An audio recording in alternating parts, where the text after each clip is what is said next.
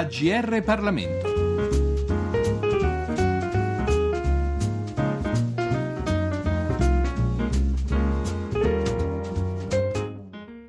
Un eh, saluto, un cordiale saluto a tutti gli ascoltatori da Giorgio Cirillo. Il saggio di cui ci occupiamo oggi è quanto mai attuale, poiché si tratta della Repubblica del Presidente, il settennato di Giorgio Napolitano. L'editore è Il Mulino e gli autori sono Giulio Salerno, docente di diritto pubblico all'Università di Macerata, e Vincenzo Lippolis, a sua volta docente di diritto pubblico comparato alla LUSPIO, Università degli Studi Internazionali di Roma.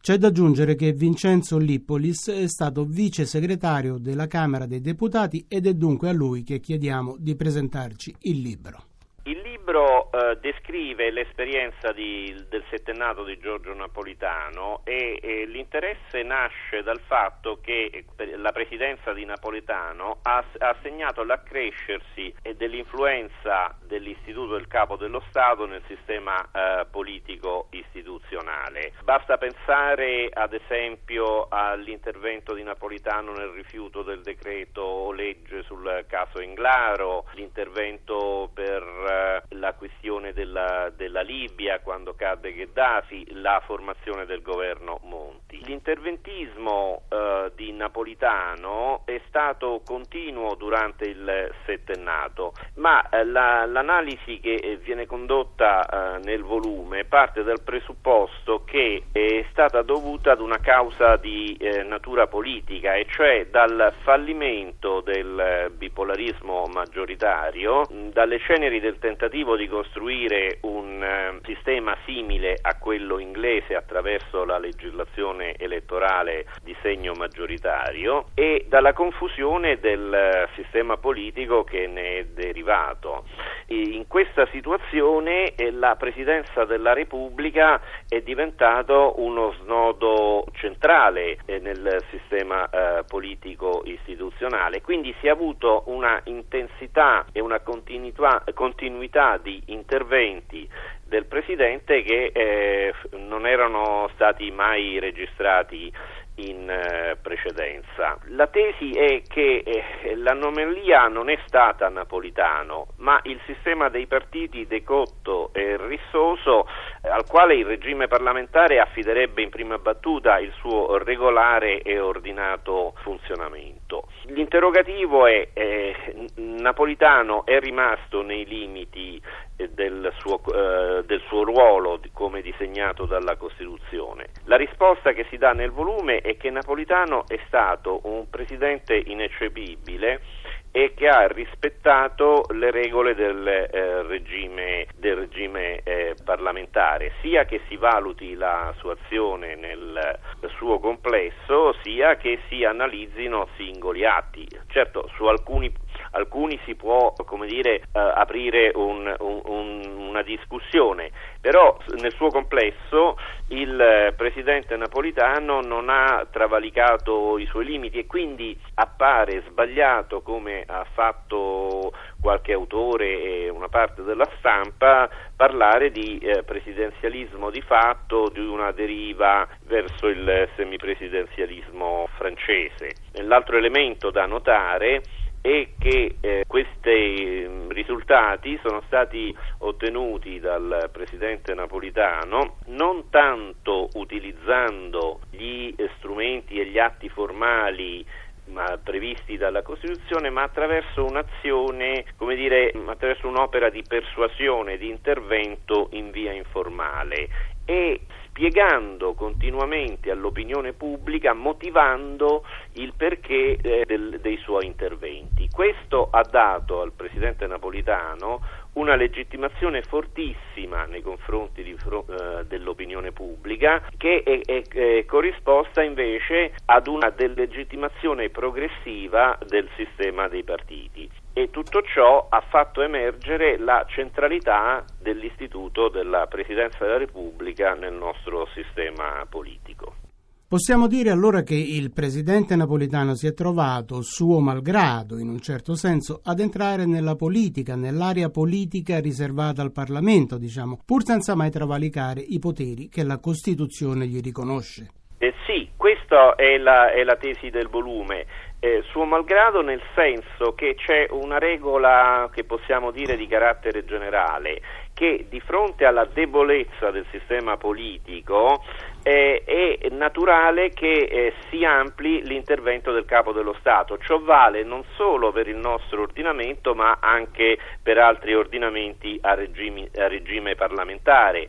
Il caso emblematico è stata la formazione del governo Monti. Nella crisi del governo Berlusconi vi è stata una ritirata eh, vera e propria dei partiti che non sono riusciti ad affrontare i problemi più urgenti del eh, del Paese nella difficoltà della congiuntura economica internazionale e quindi Napolitano ha eh, dovuto prendere l'iniziativa per la formazione di un governo tecnico composto di tecnici eh, di fronte al latitare dei partiti politici. Il nuovo Presidente della Repubblica dovrà dunque prendere atto di questa possibilità, di questa anomalia, chiamiamola così, che ha caratterizzato la presidenza napolitano e dovrà essere pronto a sua volta ad entrare in una zona della politica fino ad ora riservata al Parlamento.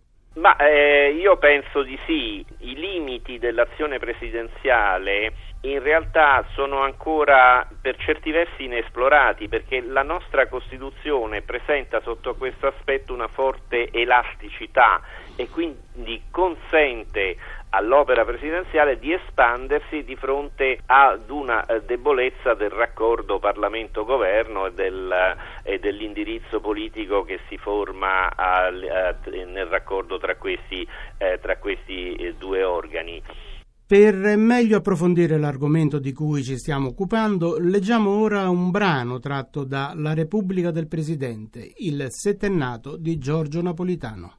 Hans Kelsen pensava che il regime parlamentare potesse funzionare facendo a meno della figura del capo dello Stato. Questa sua idea fu concretizzata nella Costituzione provvisoria austriaca del 1919, da lui elaborata, che attribuiva al presidente dell'Assemblea parlamentare molte delle usuali prerogative dei capi di Stato, tra cui quella di indicare il candidato a guidare il governo. Il progetto kelseniano rimase però allo stato di abbozzo perché non fu recepito nella redazione della Costituzione definitiva del 1920. In precedenza, una sola Costituzione non aveva previsto la figura del capo dello Stato, quella giacobina del 1793, che però non delineava certo un regime parlamentare e non entrò mai in vigore. L'idea fu ripresa senza successo, sempre in Francia, al momento dell'elaborazione della Costituzione repubblicana del 1848. I suoi fautori pensavano che l'istituzione di una presidenza avesse un carattere troppo monarchico e che la sovranità popolare non potesse essere delegata che a un solo organo, presidente o assemblea. La soppressione della figura presidenziale fu nuovamente avanzata nel 1875, quando furono approvate le leggi costituzionali costituzionali che diedero vita alla Terza Repubblica,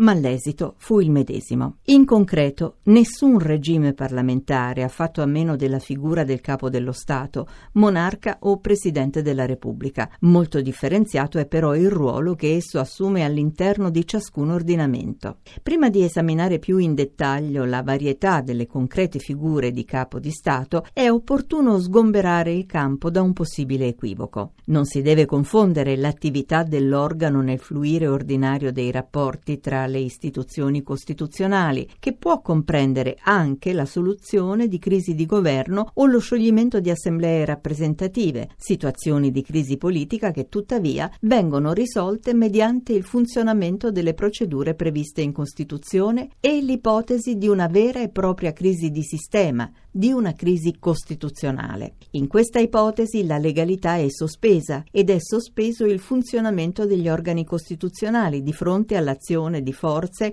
che operano per il sovvertimento dell'ordinamento vigente. In una tale situazione il capo dello Stato può assumere le vesti di reggitore della crisi, secondo la nota definizione di Carlo Esposito, e divenire l'unico punto di riferimento dell'unità statale. Non è però utile impostare una disamina del ruolo del capo dello Stato partendo dal caso di eccezione, perché per definizione si è in una situazione extra ordinem, dalla quale non si possono dedurre elementi significativi per definire il ruolo effettivo nelle condizioni di regolare funzionamento dei meccanismi previsti in Costituzione. Questo ruolo dipende da un duplice ordine di fattori. In primo luogo dai poteri formali che ciascun ordinamento costituzionale gli attribuisce sui quali possono avere anche influenza le modalità della sua elezione. Per riprendere esempi cui si è già fatto cenno, il presidente della Repubblica di Weimar, essendo eletto direttamente dal popolo, ne traeva una legittimazione politica che era rafforzata dalla scelta del cancelliere, dall'ampio potere di scioglimento del Reichstag,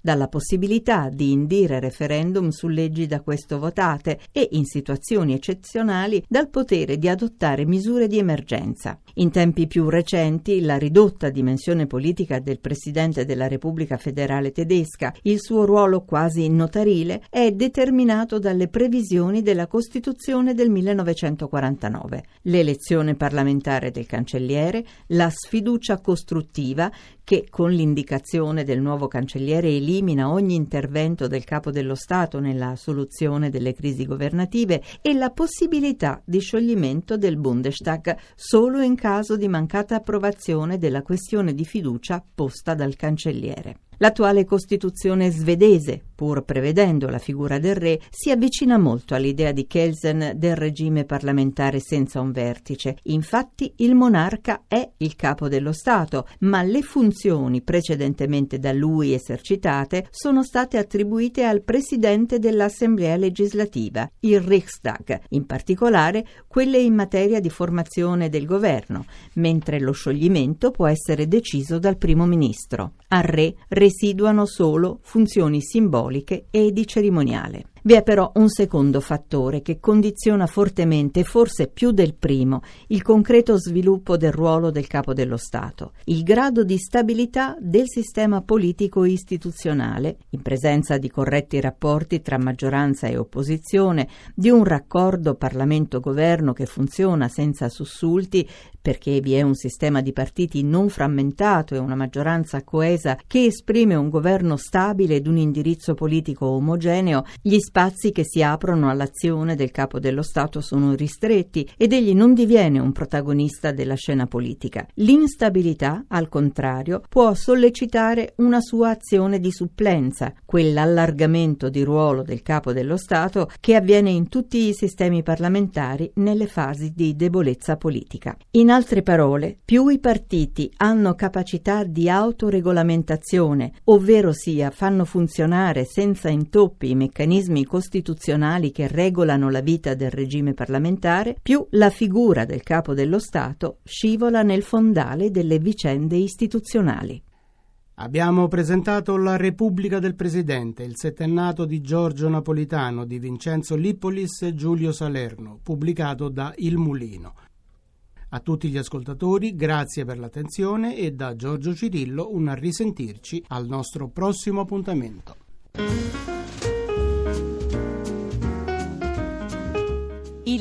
AGR Parlamento. Per segnalare saggi di storia, politica, sociologia e diritto, scrivere a grplibri.it.